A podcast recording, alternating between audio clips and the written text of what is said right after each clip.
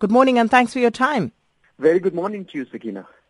Now, Yushin, you saying that parents who fail to act uh, um, against children for absenteeism uh, should be arrested.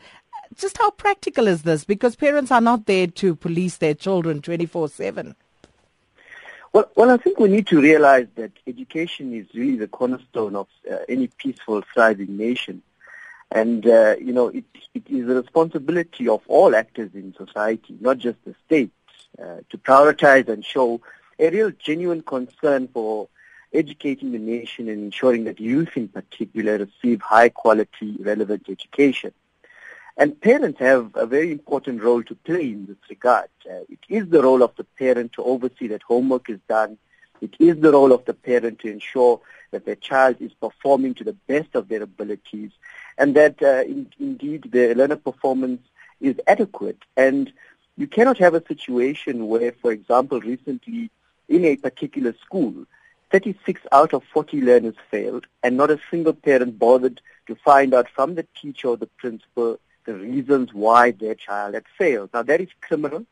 And if parents fail to act, uh, they should in turn accept some kind of responsibility for what could be termed irresponsible and reckless parenting.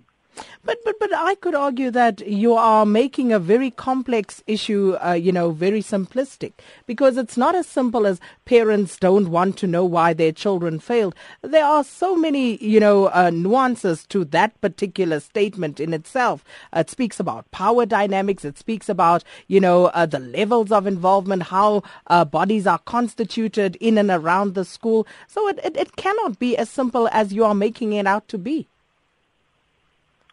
Well, it is certainly not simple, but it's also not uh, it's not simple enough to simply blame the state or to accept no responsibility if you are a parent or if you are part of a, a community.